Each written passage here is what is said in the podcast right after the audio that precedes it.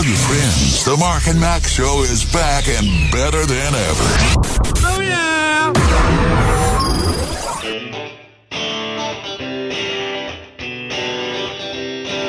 liferadio.fm. It's the Mark and Mack show as we uh, get headed into another week looking at uh, Fred.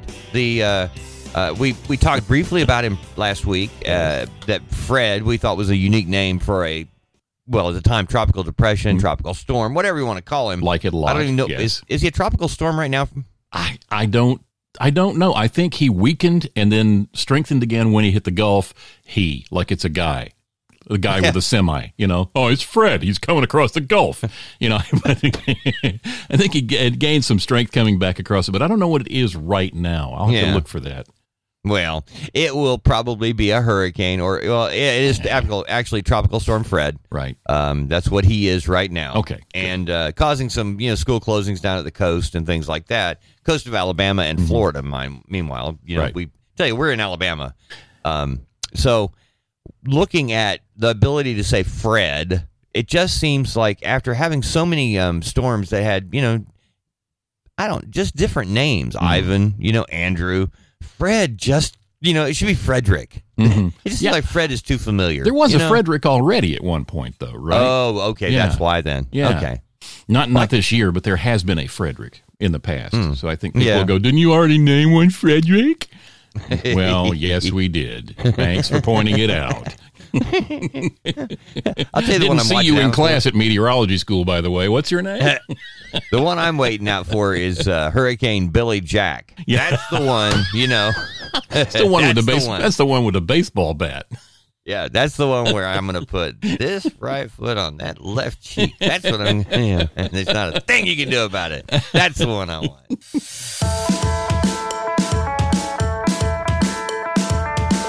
LifeRadio.fm. It's the Mark and Mack Show. Great to have you with us today, all day long.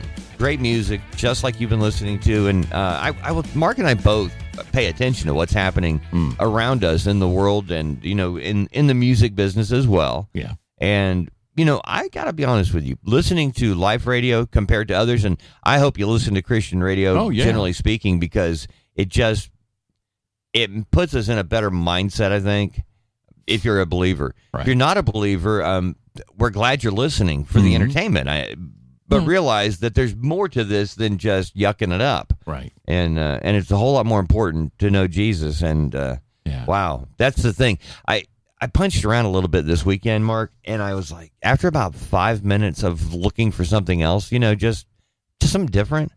I was so disappointed. I was like, Yeah. oh my goodness, let me just go back home, you know. and and it's not like I'm I am not, and you're not. Uh, you know, we're, we're not Mary Sunshine in No. that you know we're hiding behind our little parasol or whatever. yeah. It's just at a certain point in time, the language that's used today Mm. is stuff that I would have got my mouth washed out with Absolutely. soap. You know? Yeah.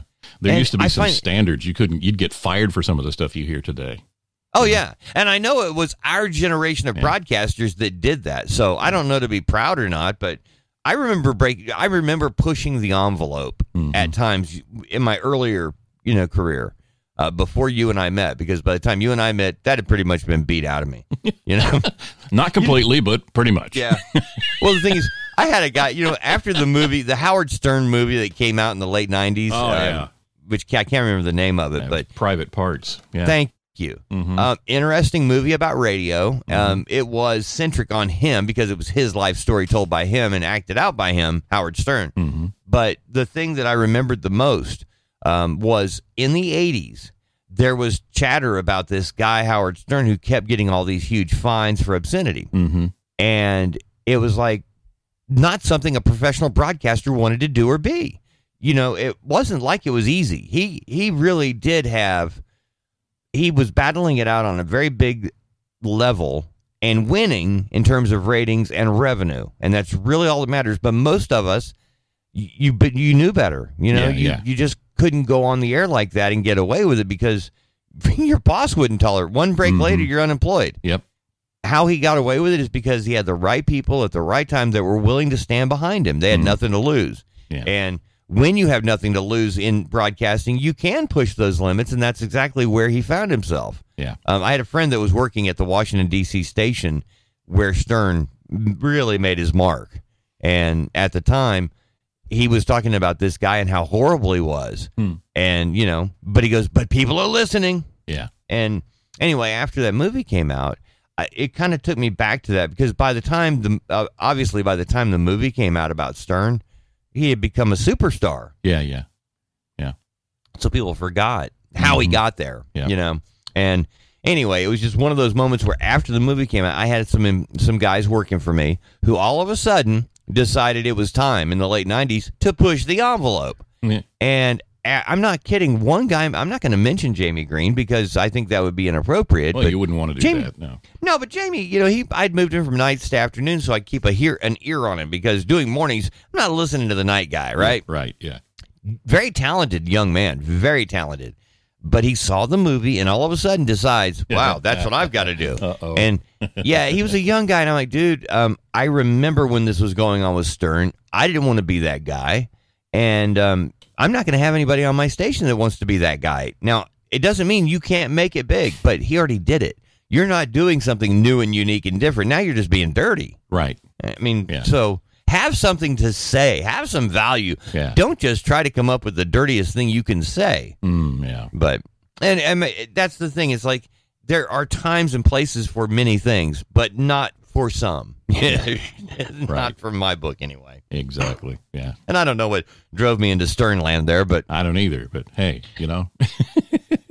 talking about radio in general. And Yeah, I heard yeah. I now it's like you hear things now, Mark, and see on commercials on television, on radio Hmm. that have an Oh, attitude Yeah, that wouldn't have even been expe- accepted. You know.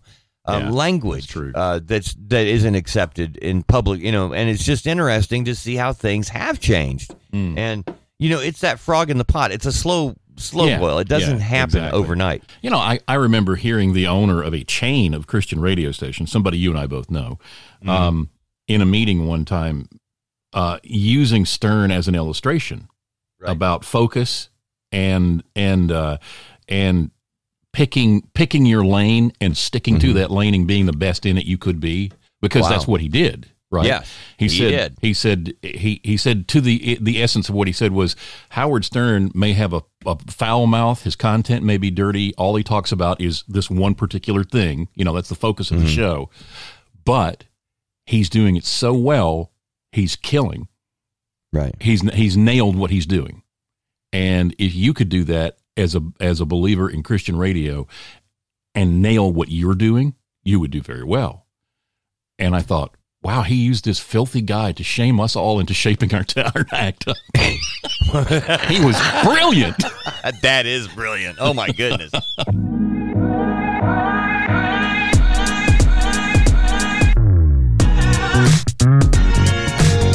liferadio.fm. It's the Mark and Max show. Great to have you with us today. We really, really appreciate it. I we were talking off air about just over the weekend, and one thing I didn't get to, Mark, is uh, you guys go out and do your thrift store thing? Uh yeah, You- the, the the thrift store is in singular now since Oh, okay. one of them is shut down.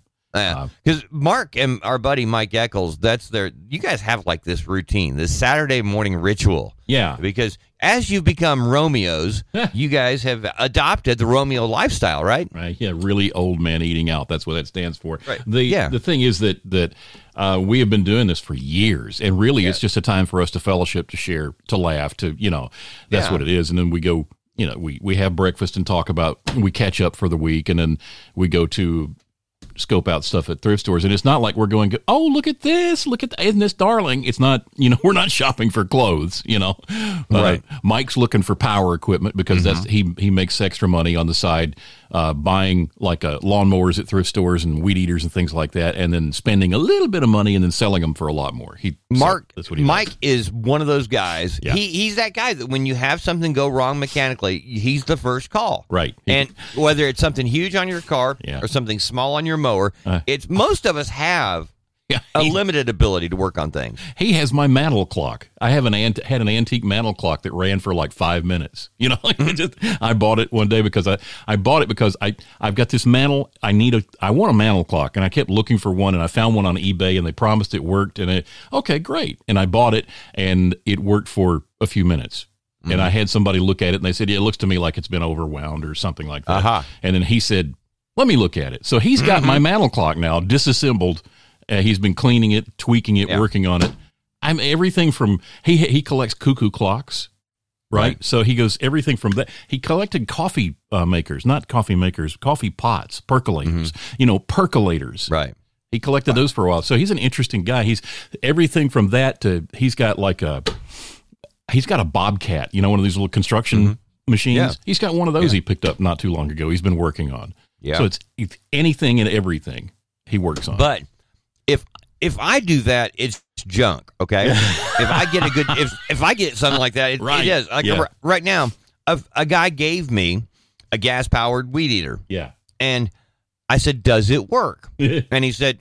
It did the last time I used it, which Uh-huh. means Yes. no. No. and because if it still worked, he wouldn't be giving it to me. Right. He just didn't want to throw it away. And That's like the guy saying, you asking, so does this car run? He said it ran when we parked it. Right, sure it did. Sure, yeah. Did, was it running is a relative term Yeah, because it could have been running as it rolled off the back of a truck. Right. Anyway, but Mike's the one you call, Yep. and uh, that's what they go shopping. That's what I was wondering because Mike Yeah. found me one time years ago. I'm not kidding. We're doing the revival tour, and he says, "Hey, I got something in the truck for you." All right, and he pulls it out, and it's um, it's a a, sh- a pool cleaner. You know the, the Oh, yeah. shark that you drop. It's remote, uh, automatic. Right. You drop it in your pool, hook it up, and it cleans the whole thing. And he got it at a thrift store. Yeah. I was like, Yeah. this is like the coolest thing. And he, he put together a golf uh, club set for me. He's done all kinds of cool stuff. That's Mm-hmm. Yeah. why I'm always curious. Uh, because tail into last week, we asked you to pray for Kayla, Mm-hmm. Yeah. his uh, daughter having a, an appendectomy. Yep.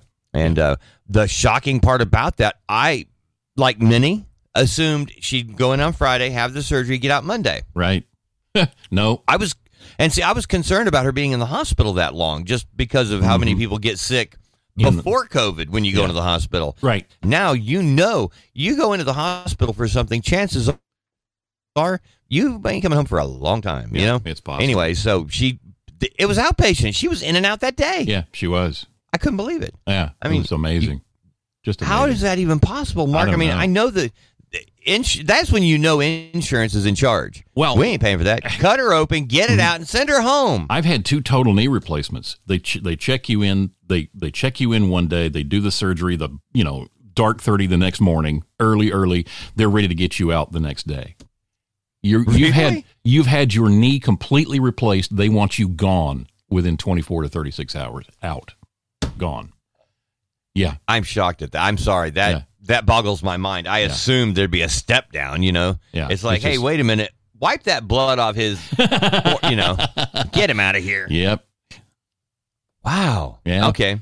Yeah, and I Mm. just like they looked at me funny, like well, I- because in the situation I was in, I didn't have anybody to help me get in the car to go to Yeah. outpatient rehab to do th- or anything like that. Right. And I said, "Hey, I want to be, I want to stay for a few days and do and do rehab here and do Right. physical therapy here until I'm actually really on my feet."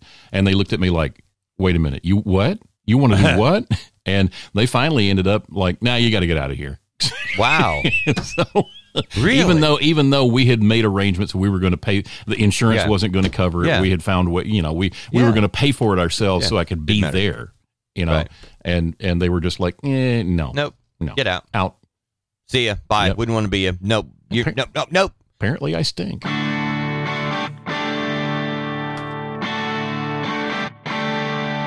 liferadio.fm. Mark and Max show a couple of minutes ago. I was going to ask uh, Mark about going to the thrift store Oh, because uh, there's a story about a painting yeah that was bought at a thrift store. Okay. These stories pop up every now and again. Now, Mhm. we don't have a particular thrift store to get you to go to right now Oh, that no, no. you know we can you know, we have several that we would like that we can mention but here's the deal there are countless thrift stores that support ministries in our area Yeah. uh, it's a great way for them to fund especially recovery programs. Um, in in you know, if you have somebody that's in 24 hour recovery program, it's expensive. You're talking three hots and a cot. You know, yeah. beyond that because you've got learning materials and everything else. And for many people trying to recover from a lifetime of addiction, it takes that. Okay. Mm, yeah. And that's where these thrift stores come in. They actually can fund a ministry like that. Now, not every thrift store you see is set up that way. Right. A lot of them are. So, to avoid saying, hey, we went here or there, better for us just to be generic about it. And again, not wanting to hurt anyone, uh, wanting to help all. There you go. Mhm. Uh, I will tell you this, though. Um, America's thrift store Yeah. is a uh, is generally speaking, um, people look at it and, and will say, "Well, they're not attached to a ministry. I'm not going there." Let me tell you that America's thrift store.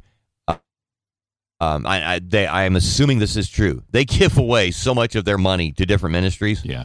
um, that they were the largest contributor to one of the ministries we were involved in back in the day, Yeah. and not by a little bit, by a Yeah. lot. And um, the reason that's important is I'd heard some people say some negative things about, oh, they're just making money. I well, you know, there's nothing wrong with making money, by the way. Right. Every business in the world that is set up is set up to make money. Right. But uh, anyway, just throwing it out there that you can get a great deal at thrift stores. We Hmm. enjoy them.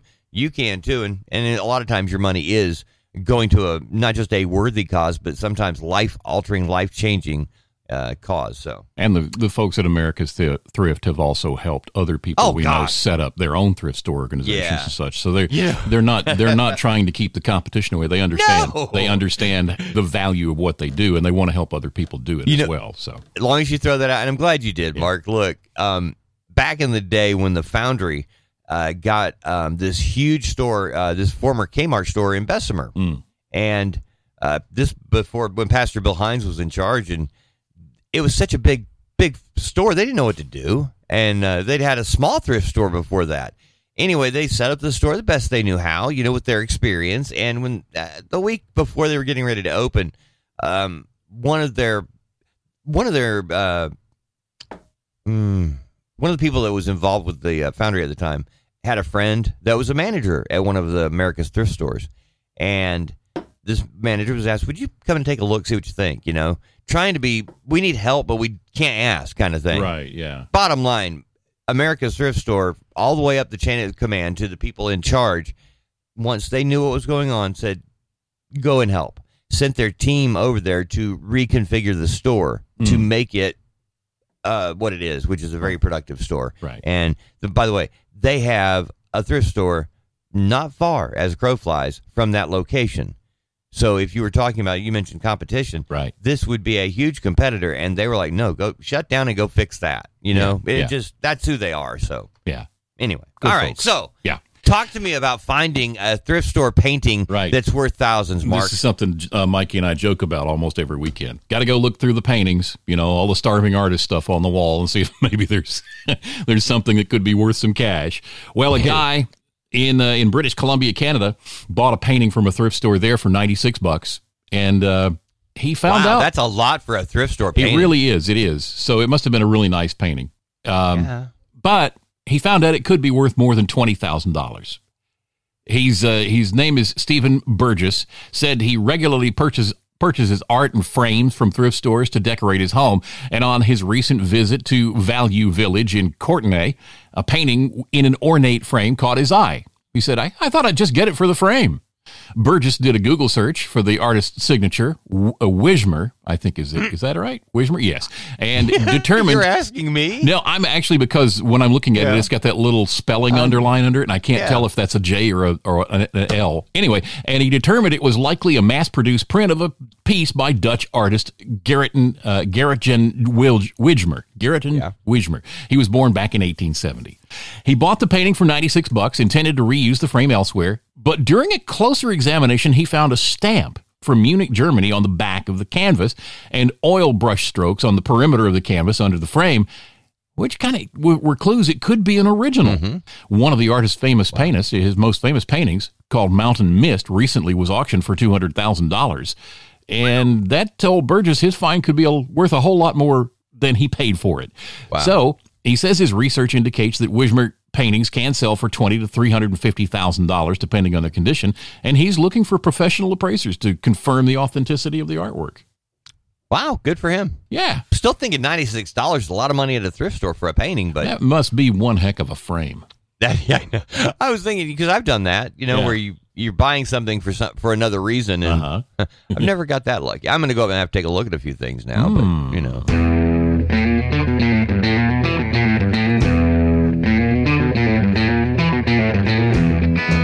LifeRadio.fm, the Mark and Mack Show, and every uh, every time I see a story about animals, Mark, Hmm. I think, how weird are we that you know these draw our attention, and oftentimes I get locked into that YouTube vault where because I started by watching funny pet tricks or funny animals, you know, Right, rescue animals, things Yeah. like that. And next thing you know, I'm watching fat people using ladders as you know, the, the, cli- you know, uh, I mean, fat people tearing up their kids' uh, trampoline. You know, Yes. fat guy fails is one of my faves because I've seen myself on a few of those. But Oh, my you know, yes. anyway, I just I digress because Yes. uh, we have some animal rescuers, hmm and um, I snakes freak me out, Mark. Yeah. I'm not a big, uh, and I know most of them are are great. Yeah. but some are bad, and I don't know the difference. Yeah, and that's the problem. Everybody's everybody's scared of snakes, and and rightfully so because if you decide to chum up with the with the wrong snake, then that might be the last thing you do. Right. So be careful. Well, Right. there animal. There's an animal animal well. Why can't my mouth work today? There's an animal welfare group called Acres in Singapore, and they they say. They've dispatched a team to the Jurong West area in Singapore on a report from a resident who heard what she thought could be a dangerous snake hissing in her bedroom. Yikes! Well, I mean, you live in that part of the world, you better go pay attention, right? Um, Shi Yan is the resident. She sent the uh, the team a recording of the noise she heard, and the rescuers de- determined it sounded like a black spitting cobra. That's a venomous Oh, my species. goodness. Yeah. Well, Black spitting uh-huh. cobra. That's Okay. right. Not just any cobra, but a black spitting cobra. The team searched her home for nearly an hour before uh, Muhammad Safari bin Maznur discovered the source of the hissing. It turns out it was an Oral B electric toothbrush. he turned the Okay. toothbrush on and off again and stopped the hissing noise. wow. The resident said she discovered the toothbrush was malfunctioning because it, it got water into the battery compartment. Wow. So it'd making a weird noise. Wow. you know what she said though? She goes, I should really buy a new one. I don't want to go through this again. okay, just I'm throwing it out there, Mark, but you know what? If if you went through all of this and found out it was your, you know, faulty electric toothbrush, uh-huh. Would you even think that you could possibly call again to say, "Would you come and check? I think I'm hearing the black spitting cobra again." I mean, come on. I think I'll buy. I should really buy a new one. Well, no, keep the same one, dear. But maybe instead of calling for help next time, turn it off.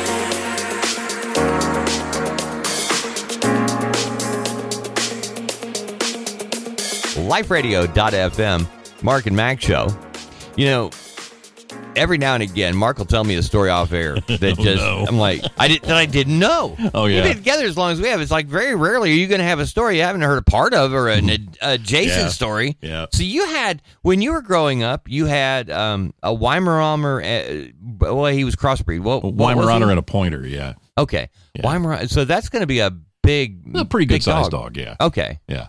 all right. And now you were little. How how old were you when you guys had that dog? Gosh, I don't Roughly. know. We were we were uh I would say we were uh I was between 6 and uh probably between 6 and 13 somewhere in that age range. Yeah. So when you were little, I mean, he Yeah. would actually protect you, right? Yeah, he was. It was a, a yeah. Me, me and my brother. If we Yeah. were out in the yard playing, when the mailman came, he would actually knock Right. us down and snarl and bark at the mailman. He would keep Wow. us from. He would keep us away from the mailman and keep the mailman away from us. Man, So he protected us. that's just so cool. yeah. You know, we had a rescue dog, um, and I, I say rescue meaning um, a dog that had been abused and then just tossed away. Right. That Yeah. Ladonna, you know, my wife Ellie Mae brought home, and um, we called her Precious. And bless her heart, she became. Uh, she was so thankful. Became this just. I mean, we're talking in a matter of days. Became the most loving, affectionate dog. Yeah. And LaDonna was walking to the mailbox, and Hannah had gotten in front of her in a car. You know, not that she was in danger. Okay, it wasn't Mm. like that, but they were, you know, close to the road, nearing Right. the road, and a car came by, and Precious ran out into the road to stop Hannah and got hit. Oh my. And uh, it wasn't, you know. Anyway, the that's what I'm like. Wow, that dogs are amazing. You know, they really Yeah, are. They are. They really But are. what boggles my mind is right now after the COVID aftermath, and of course now we have the the new variant and all that, but Okay. um, that shelters are covered up because people, you know, uh, they've got a pet during COVID, and now they're going back to work or what have you, and the dogs are going back, and uh, it's it's a shame. It is. but- I just, I guess, being that we've had uh, over the years, um, look, it's a pain having an indoor dog, especially a rescue dog that's not trained. It, it can be dirty and it's oh yeah. it's tough. A lot of work. Yeah. Yeah, but these are domesticated animals. They're made to be pets. They're not. Mm-hmm. You know, they don't they don't do well in the wilderness. Oh And no. And I used to. I used to think, Mark, that yeah, I used to be that guy back many, many, but until I knew better, I thought, well, better to let them out, you know, and run around than to, have, you know, send them to a death camp, you mm, know. no. But that's not actually mm, true. Yeah. No. And the thing is that with dogs, the way dogs are wired, you become the center of the universe. I mean, you you are the center of everything for them. Yeah. And they will generally, generally speaking, they will latch on to one person, that one person in the family. They'll love everybody in the family, but that one person will be the center of their universe. And that and it, that's just the way they are. They and mm-hmm. they look at you for everything. They look for clues about how to behave, everything. They just they they look to you. You come in the house and if you're that person, then you're the one that they make the big fuss over. The, you're the one Right. that they follow everywhere. And to to take that kind of uh, loyalty and that kind of uh, you know that that focus to take that and just abandon it that's Yeah. just that's ignorant and heartless or Yeah. sometimes a combination of both you know it's just it's just It is horrible. sad. it really And is that's you know we've got a bulldog right now Yeah. that uh, was a gift, um, an incredible gift because you know when you've got a uh, purebred bulldog, they're very expensive, and Mm, yeah. uh, this was a. Uh, I guess he's an English bulldog. I don't know the difference. You know, again, you know all the dogs we've had, Mark, are all you know mixed Oh, breed. A lot of them, you know, we had the Chihuahuas and things like that. But Yeah. you know, anyway, this dog is just an amazing uh, part of the family already, and um, he actually when he's hungry he brought he, he started bringing me his bowl oh that's awesome and yeah but it's like i've never had one do that.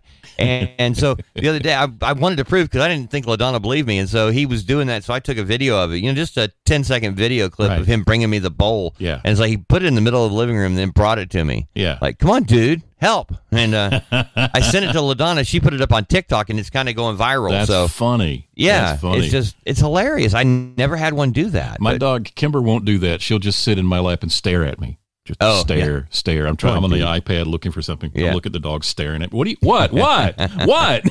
Are you hungry? You need some food? And those ears pop up. Yes. Yeah. have you ever had a? I we have a rescue now. He was we call him the uh, uh, church parking lot dog. Oh, yeah. because he's one of those that uh, Ladonna had stayed after for choir practice, and uh, when she came out, uh, there was this dog in the parking lot somebody had dumped off, Ah. and uh, anyway.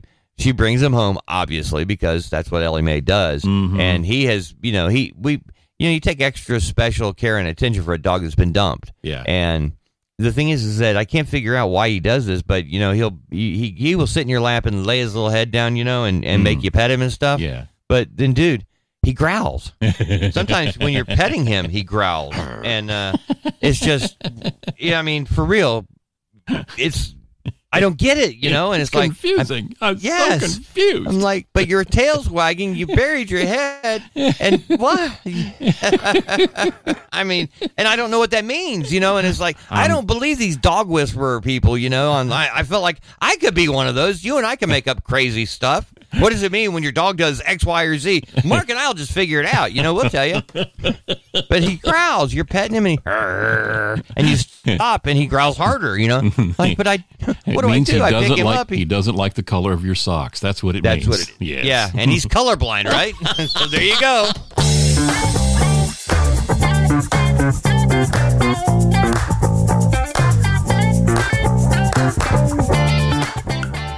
LifeRadio.fm. It's the Mark and Max show. And, you know, as long as we're talking animals, and we've been, you know, Yes. when we started doing this, you and I actually had a conversation because having done uh, radio and TV over the years, um, we both have hit a part of life where we went, you know, what is it that that we feel strongly about doing? And both at the same time felt the same thing, which is why we did all this with Life Radio. And um, and I get frustrated when I do read the news. I get frustrated because, um, you know, friends, really and truly, the cycles are just crazy. And when you are in it and you're really focused on the minutia of government, military, big business, and not media, Yeah. um, you know, you you know a lot of information that does not get out to the public because you know people have lives, got Yeah. kids in school, got Yeah. jobs, and then you you know you get really frustrated. So when we started doing this again, it was kind of like you know what we're going to use the music Mm-hmm. as eh, you know because it's positive it has real meaning and it's enjoyable and it just helps to be in a better mood and we'll be careful on the stories we actually talk about Right, and yeah. try to do stories that are just kind of interesting innocuous you know that they're and it's not like an ostrich in you know head in the stand it's no, no, the- it's not. yeah. those things that you feel strongly about you're going to be informed on Yeah, uh, are. we are but when you see a story about a colorado sheriff uh, a, a deputy actually freeing a trapped bear from a car. What's more important than that, Mark? no. He couldn't get out. sheriff's deputy in Colorado responded to a residential area in which a mother bear had trapped herself inside a car and her two cubs were watching nearby. The Garfield County Sheriff's Office said in a Facebook post that a deputy responded to a neighborhood in the county where the bear apparently had entered the car to search for food and the door slammed shut behind her. Uh, the deputy determined the bear had done too much damage to the inside of the car for him to get the back door open, so he attempted to free the animal by swinging the driver's door open. The sheriff's office said the first attempt failed when the bear accidentally closed the door again, but the deputy was able to release the bear on the second attempt. The bear was reunited with her cubs, and the deputy followed to ensure they left the neighborhood. The sheriff's office said in the end, the owner was just glad the bear was released from the car, reunited with her cubs, and nobody was injured. Um, don't leave food in your vehicle. That's what they pretty much said. Don't do that. My goodness. Can you imagine that call to the insurance company? Yeah. Ooh. Um, uh, how can I help you? Were you in an accident? Well, not really. yeah, bear got locked in the car. I'm sorry, what? It sounded like you said a bear got locked in the car. Yeah, a bear got locked in the car. Hello? Hello?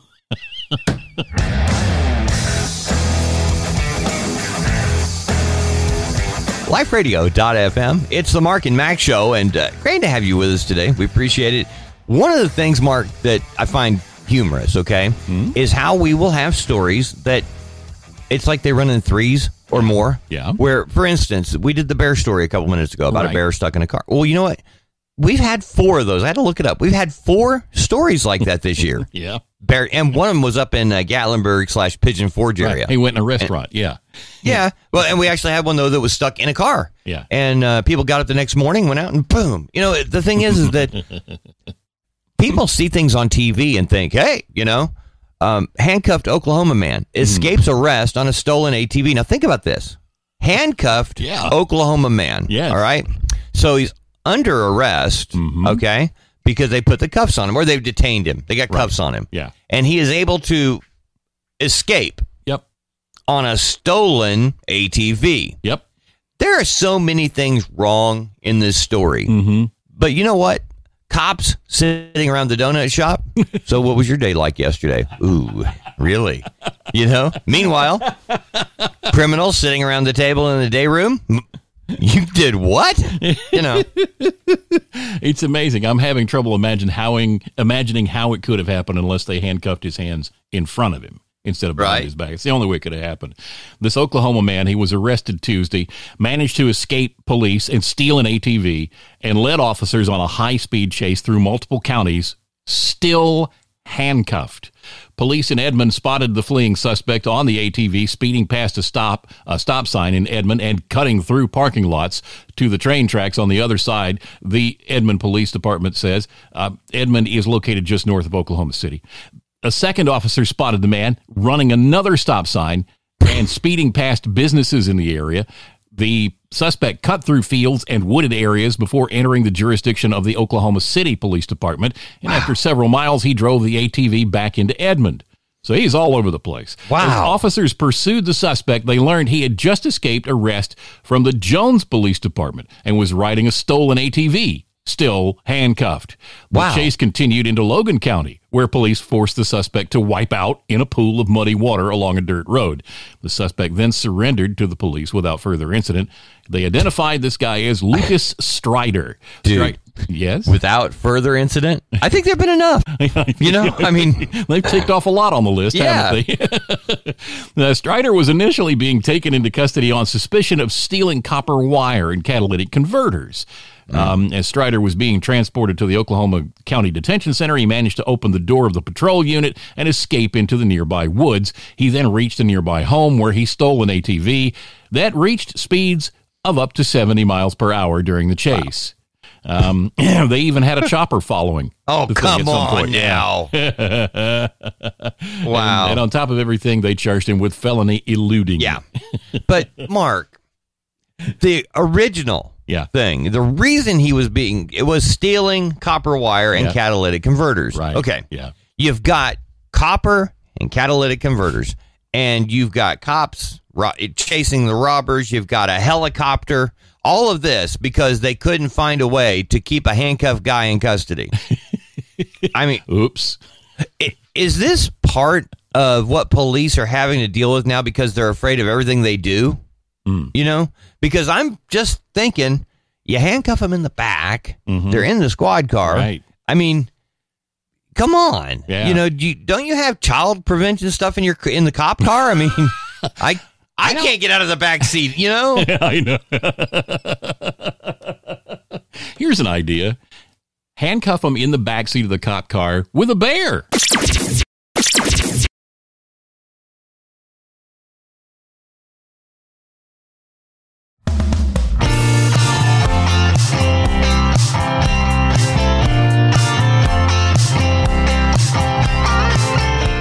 liferadio.fm.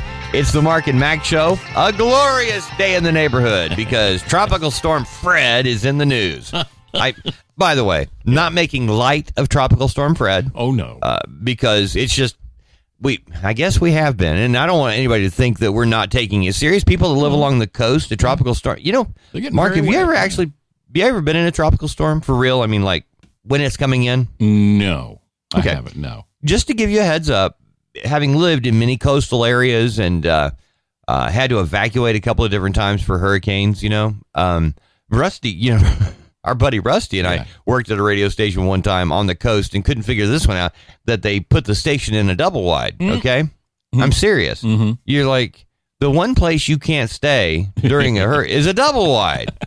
But we actually had a hurricane in the forecast and we're tracking it and it, they were evacuating and uh, we actually had to flip a well i was going to say we had to flip a coin but we didn't we actually just turned because somebody had to stay physically with the radio station uh, to keep it on the air during the storm and we actually tried to figure out who's going to stay and we did it by who well okay who has the fewest number of children you know Mm-hmm. um, because I mean, we we were there were four full time guys. We all had kids. It was like, you know, but one of us has to be here. And the guy that had to stay behind, I'm not kidding you, his baby had was like three months old, Mm. and he was the one that actually had to stay behind. And Wow. you know, yeah, his wife was a radio person, so it, it- she understood right. Yeah. didn't yeah. like it, but Yeah. anyway. But you know what? When you start that evacuation, and most of us know this, uh, but the reality is, they're they being the weather people. It's such a guessing game that even though they'll say here is where we expect it to come on shore, it never does. It keeps moving. Yeah. And so when they say here's where we think it's coming on shore, keep going if you're on the east coast. Go to the north. If you're uh, in the Gulf, you know, you just go whatever it, the direction it's heading and give it another 30 miles. That's where it's coming in. and anyway, so uh, we had to evacuate one time, and because we had waited to the last minute, we waited until they actually sent a fire truck through my neighborhood and said, "Everybody out!" This, Wow. you know, and I thought they were going to arrest me if I didn't, or charge me with being a bad parent. and so, sure enough, we load up to evacuate, Mark, and you're driving inland. No place to stay. Never. I mean, no place to Yeah. stay. Yeah. And by the time we actually got about three hours from the coast, right? And we're tired. The kids are all cranky. Go to stay, find a hotel to stay in, Yep. which cost a small fortune. And, you know, because they would jack up the prices, Absolutely, yeah. and which is illegal in Alabama, not illegal in every state. Anyway. Hmm. My by, dad- dude, my- by, by the time we stopped, Mark, Yeah. they already had said, "Oh yeah, you're clear. We got the all clear for our area." and I'm like, "Really? I just checked into the hotel. You could have saved me three hundred dollars. Really?" what? So, no, anyway. I don't think so. My dad and stepmother ended up staying with us here in the, in the Birmingham area one time. I came all the way up from Pensacola to here Yep. Because it's just like you look at hotels and mm, let's call Mark. And they, they ended up coming this far away, and and Wow. we had people in the hotels all around here were all full. Oh, yeah. because of people coming from the Gulf Coast. But I'm going back to this thinking thinking thinking about this double wide on the coast Oh. and a hurricane coming in, and Yeah. somebody somebody has to stay behind. You know, Yeah.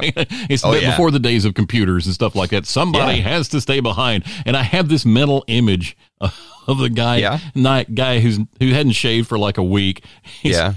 so he's duct taped to the chair in the control Yeah. room, and the chair is chained down. Yep.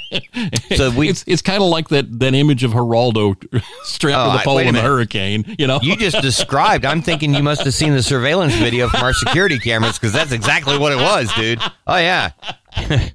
Chained in, can't go anywhere, man. Yep.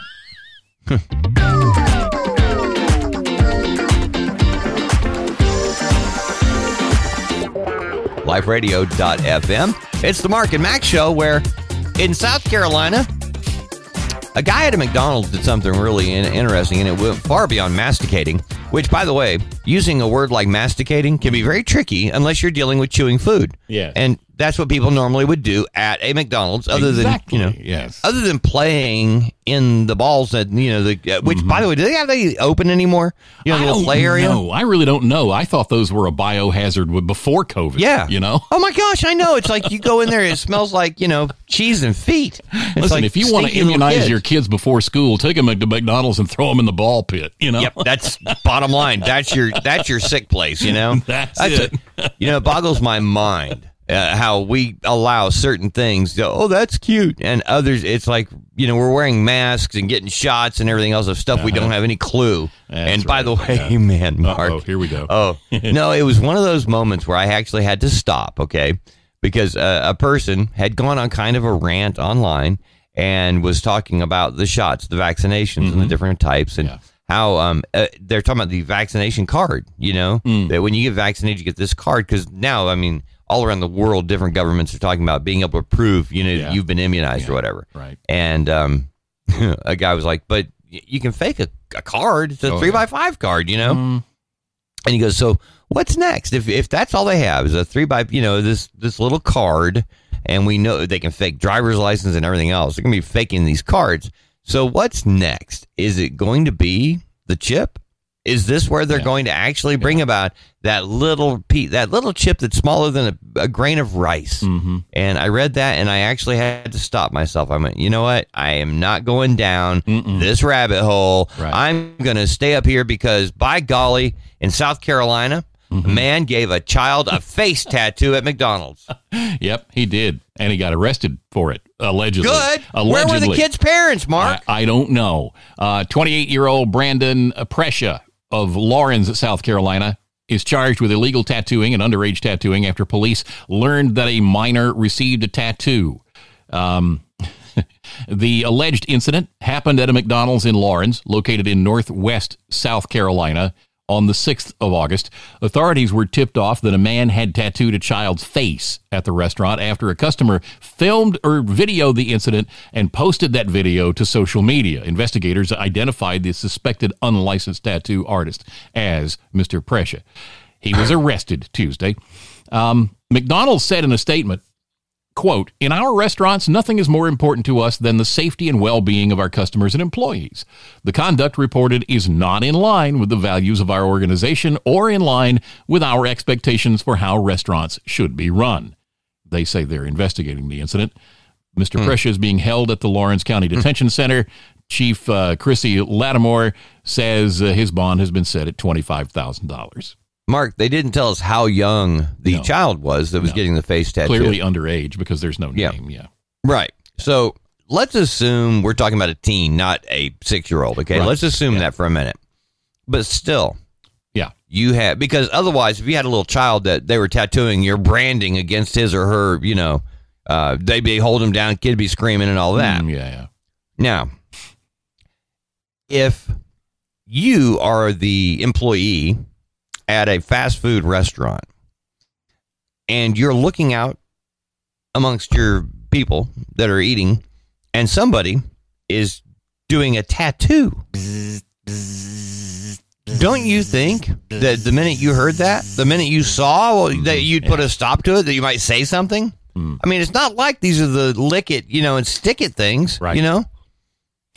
I that's what there, look in our restaurants. Nothing is more important to us than safety and well-being. Really, Right. I'm looking at this and I'm thinking that that line doesn't fit what we're being told happened. hmm I got a feeling that Mr. Uh, Mr. Brandon per, uh, Prescia, 28 years of age, of Laurens, South Carolina, Yeah, probably rents the booth nearest the electrical outlet from somebody at McDonald's.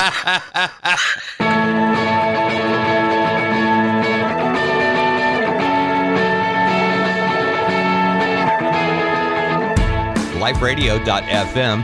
It's the Mark and Mack show, and Mark,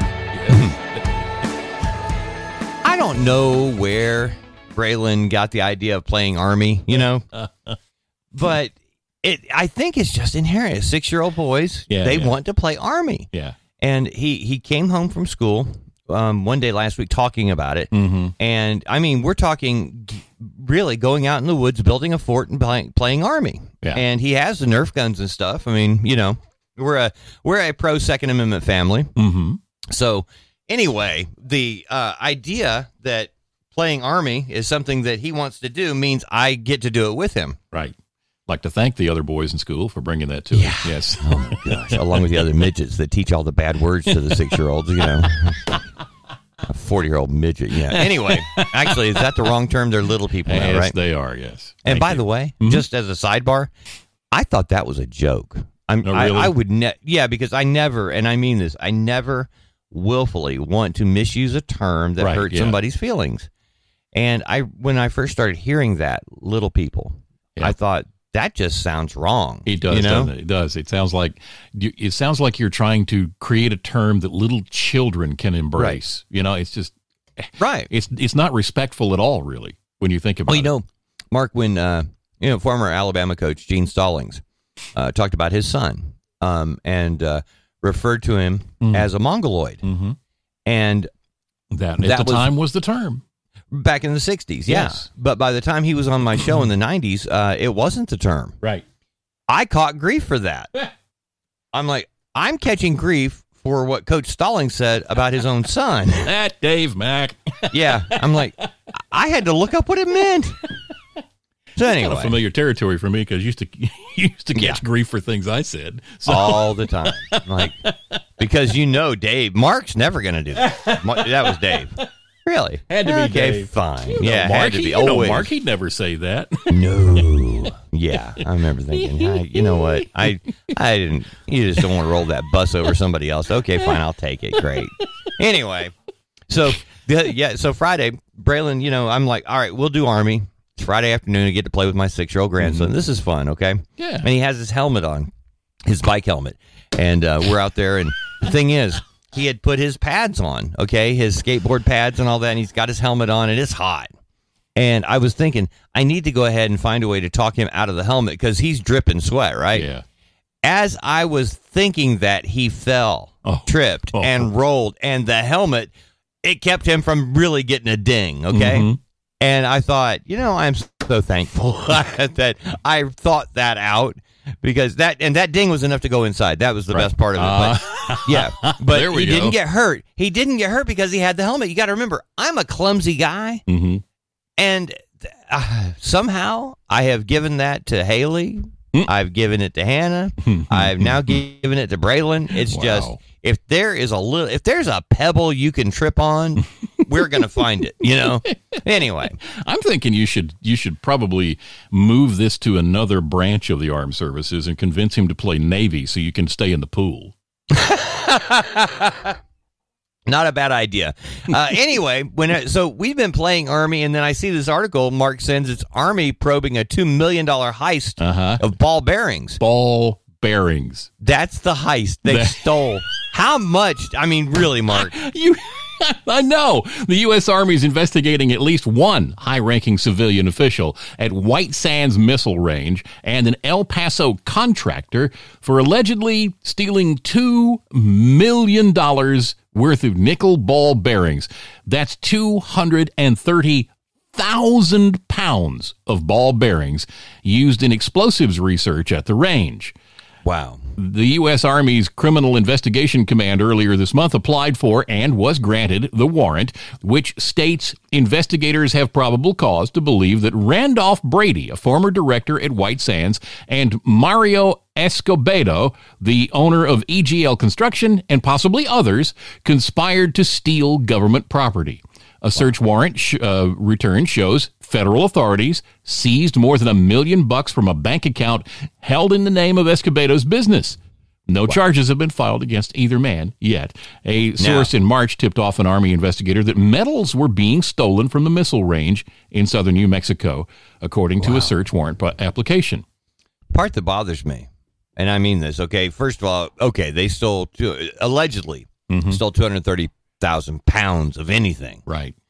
But the part that bothers me about this, a search warrant return shows federal authorities seized more than a million dollars from a bank account Yeah. held in his name's business, but no charges have been filed against him. Hmm. How can you seize money when no charges? Hmm. I mean, this is a and this happens in all, all over our country. Alabama is one of the big ones for this Yeah. of U.S. You, you think there could be, there might be, but even though we're not arresting and charging Mark Congleton with any crime, we're going to seize his assets. We're Right. taking his money. I mean, Yeah. th- that that's wrong. You're innocent until proven guilty. Yeah. How can you seize money Mm. without charges? Mm. Again, I am not in favor of anybody getting away with this. They're Right. stealing from you and me. Yeah. But I'm talking about the, the reality here of innocent till proven guilty, the Constitution of the United States of America, and the fact that they seized more than a million dollars in a business bank account without filing any charges. Wow. Yeah. And, And what I- the heck are you going to do with 230,000 pounds of ball bearings? Well, if anybody chases you, you could let some of them go on the road, and there you go. Comic gold. if you're watching the Keystone Cops.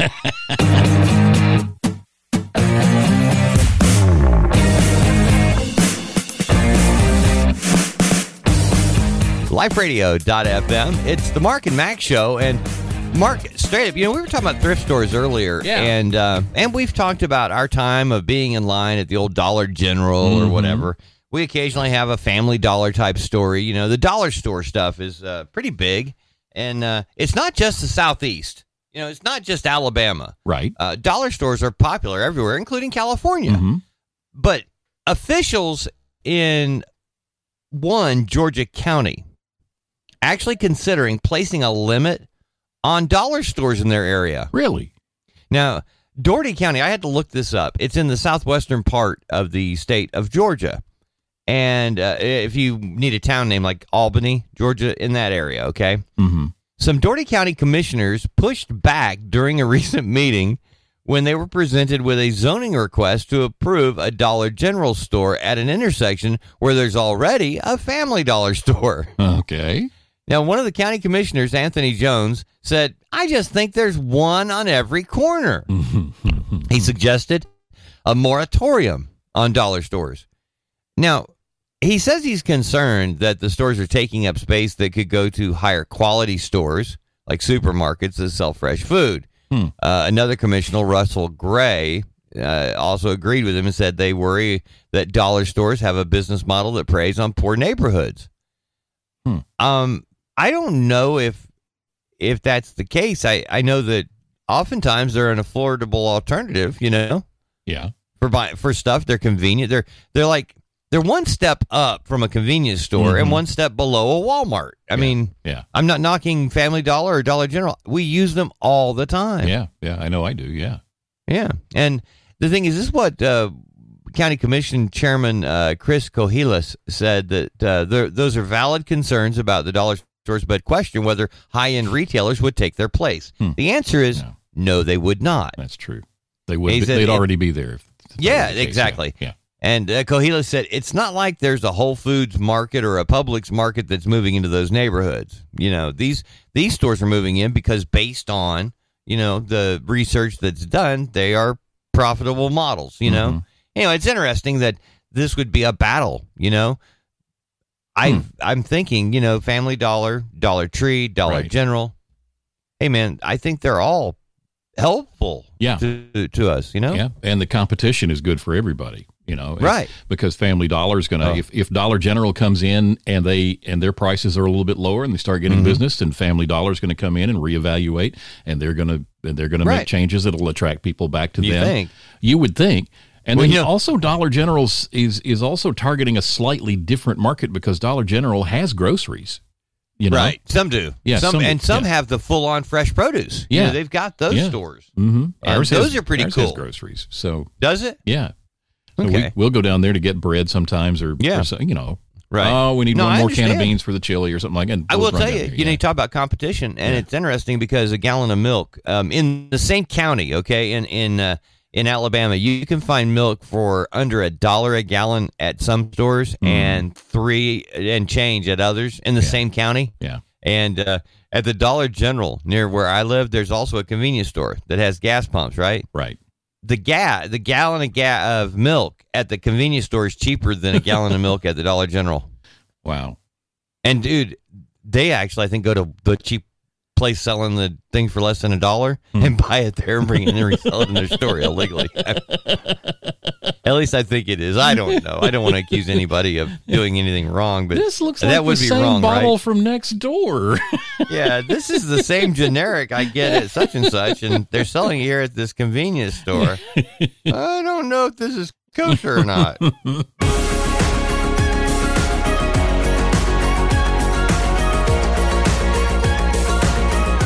LifeRadio.fm, the Mark and Mack Show, and uh, you know, Mark, I'm kind of thankful this story is uh, coming to us from Cheshire, England, because I would hate to think that one of our peeps did this. Okay, just throwing it out there. Not to say that it couldn't happen here, but it did It happen. probably it, has. it probably has. A We just keep it to ourselves. a self-confessed ditzy blonde has called on IKEA, insisting they redesign their plastic serving trays because she mistook one of them for a baking tray and used it in the oven. Tina Lowe, uh, Tiana Lowe, that is, thought she had grabbed a bargain when she picked one up for just a buck and a less than a buck and a half at homeware giant IKEA's Warrington store in Cheshire, England last week. But her impulse buy backfired when she forgot to read the label. The 24 year old uh, from Bolton could smell burning shortly after popping her new tray, which she had filled with eight potato cakes, into the oven. When she opened the door to the oven, she was met with a cloud of smoke and a pool of dripping plastic. Tiana took some photos of the mess that greeted her, which shows silver plastic that she thought was metal oozing down from under the nonstick paper to form puddles on the oven floor. The second image shows the underside of the tray reduced to just eight potato cake shaped plastic imprints, leaving her with a mess and stinking kitchen that took two hours to clean. Tiana took to IKEA's Facebook page to sarcastically thank them for making serving trays look like baking trays, but that backfired when users mocked her and warned, Yeah. "Don't buy, don't don't buy a chocolate teapot." Wow. The Swedish company's site shows other customers have been fooled, though, into melting the serving trays, with the, the two disgruntled buyers giving it a one star review after their mistake. Wow. Dude, Mark. Here's your sign. Bill Engvall should sue. You know, this is ridiculous. Wait till she finds out what happens when she puts metal pans in the microwave.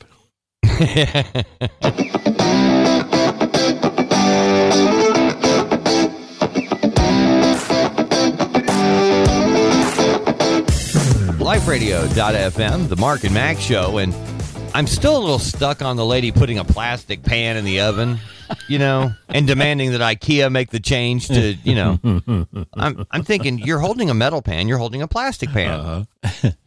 I, this is what happens when the easy bake oven, you know, doesn't do its job. That's all I'm thinking. I mean, Yeah. was she she went from the easy bake oven to a real oven and didn't know, or she just is stupid, or she thought this is some kind of what is that really lightweight metal? Is it mang- manganese? Is that what it is? Manganese, titanium, something. I know like there's that, yeah. one of those that is Yeah. like it. You know, they use them for tools. Yeah. You know that are really heavy. They're they're really good, but they're really light. really strong. Anyway. light, yeah.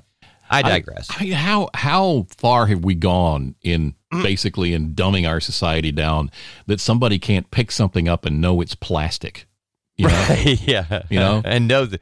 I well, wait a minute, Mark. This plastic won't melt. Mm-hmm. ah, yeah, well, yeah, sure, eh, right. yeah. Under what circumstances will it not melt? In the freezer? It- okay. Yeah, if you're yeah, and all right. Anyway, a group allegedly steals a rare Digimon card. Yeah. Is there such a thing as a rare Digimon card? Yeah, there are collectors Digimon cards. We talked about Pokemon and stuff like that uh, last week. These aren't and the same, right? Yeah, think no, I think they're different. I don't know. Anyway, police say two guys involved in stealing trading cards from an Adelaide, Australia business then went and tried to sell them back to the same store the same day. Wow. Three other people have also been charged. Wait a minute, Mark. Wait a minute. I know. I know. This is a stupid criminal. We're missing oh, out on oh, the bid. Come on, man. absolutely right. It is. Go. That's what I get for not labeling them all properly. the uh, three other people have also been charged over the alleged burglary of this gaming store. Police say the group broke into the business and stole a large number of rare Digimon trading cards and board games sometime Monday night, Tuesday morning of last week. About 1:15 the same afternoon, police say a man returned to the same store and tried to sell these allegedly stolen cards. Staff called the cops, and the man led officers to a nearby house where they found cards and games, along with two other suspects. About 3 p.m., another guy goes into the same store and wanted to sell Digimon cards. Wow. He was also arrested by the police. A 41 year old Belair man, a 30 year old Adelaide woman, and a 28 year old Adelaide man, and a 28 year old Seaton man, and a 41 year old man of no fixed address have all been charged with offenses, including serious criminal trespass, unlawful possession, and theft by receiving. A sixth person is still being sought by the police. Man. So they they stole the stuff from the store and then thought, well, let's just sell it back to the same place. They'll never know. In the same 24 hour period. Yeah, They haven't even had time to fill out the insurance forms. Oh my gosh. You know, Mark, these people deserve to be in prison. They do. They, not only do they deserve to be in it, they deserve to be mocked while they're in prison. you can see that sitting around the lunch table. Yeah. So what you in for? Oh. Guess who's Stupidity. getting, guess who's getting beat up on the exercise Oh, yard God. today? Yeah. Wow.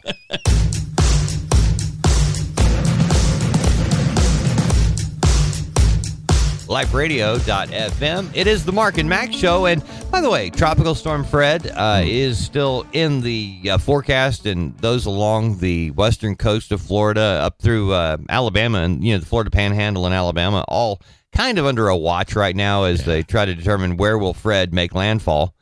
And again, I pointed out earlier, why don't they call him Frederick? Because Fred just seems so, you know, it does, it doesn't seem appropriate. You know, it Right, seems like it's too familiar. You know, we need to have a because it's easy to call him Hurricane Freddy now.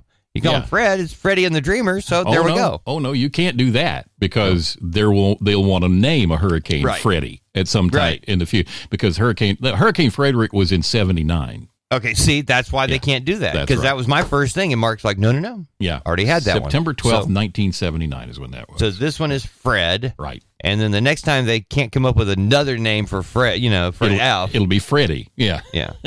Wow. Or And then we got the then we got the Franklin. We'll go Franklin. Yeah. Fre- we should have got Franklin before Freddie. Hmm. We got to look this up. Okay. Hmm. Anyway, Yeah. coming up. Uh, hey, by the way, um, T-Mobile is investigating a massive data breach. So if you're a T-Mobile customer, get Oh, ready. that's 100 customers' info has been stolen. Oh, that's 100 nice. million.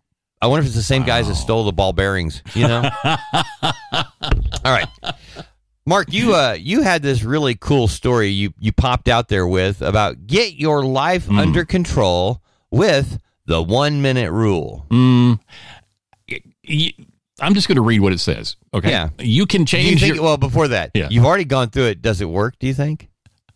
Is it better than the food on the floor five second rule? I have no idea. We'll have to put Okay. it to the test. You right. can't. It says you can change your life for the better in one minute. This is according to Gretchen Rubin, author and co-host of the Happier podcast. Here's her tip: anything you can do in less than a minute, do it without delay. Some examples of tasks you can do in less than a minute: put that dish in the dishwasher, return the document back to the folder where it came from, put your coat in the closet when you come in from outside. Rubin said a lot of people have told her the one minute rule has massively transformed their surroundings. Got a hmm. bigger project you've been putting off? Try the 15 minute rule. Step one, pick one task or activity you've been procrastinating on. Step two, set a timer for 15 minutes. Step three, work for 15 minutes on the task until the timer rings. The key here is the timer. By setting the timer, you're telling your brain you've perceived pain of the, the pain of, you're telling your brain the perceived pain of the project. Starting a blog post, cleaning the inside of your car, organizing your tax records, it'll be over very soon.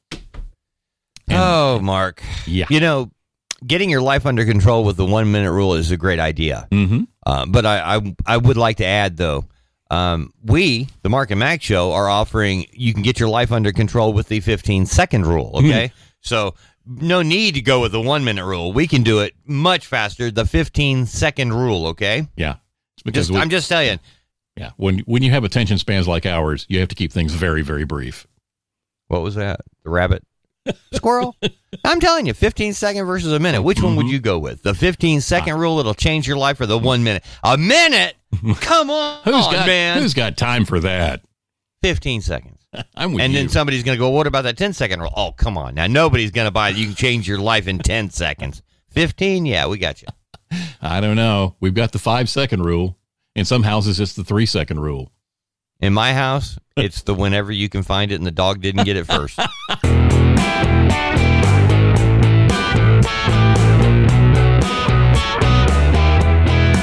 LifeRadio.fm. It's the Mark and Mack show, and back to back, we got a couple of uh, eh, one crazy story, one funny good story. Okay, so let's start.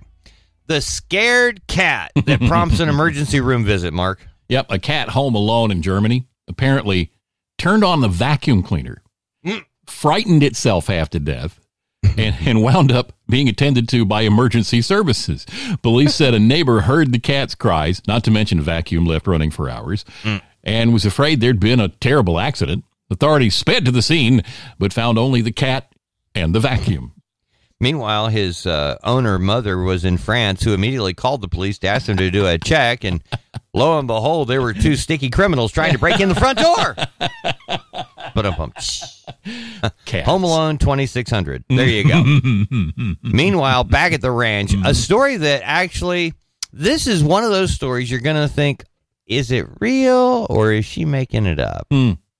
Tammy Ramsey works as a hostess at Union Bluff Hotel in York, Maine.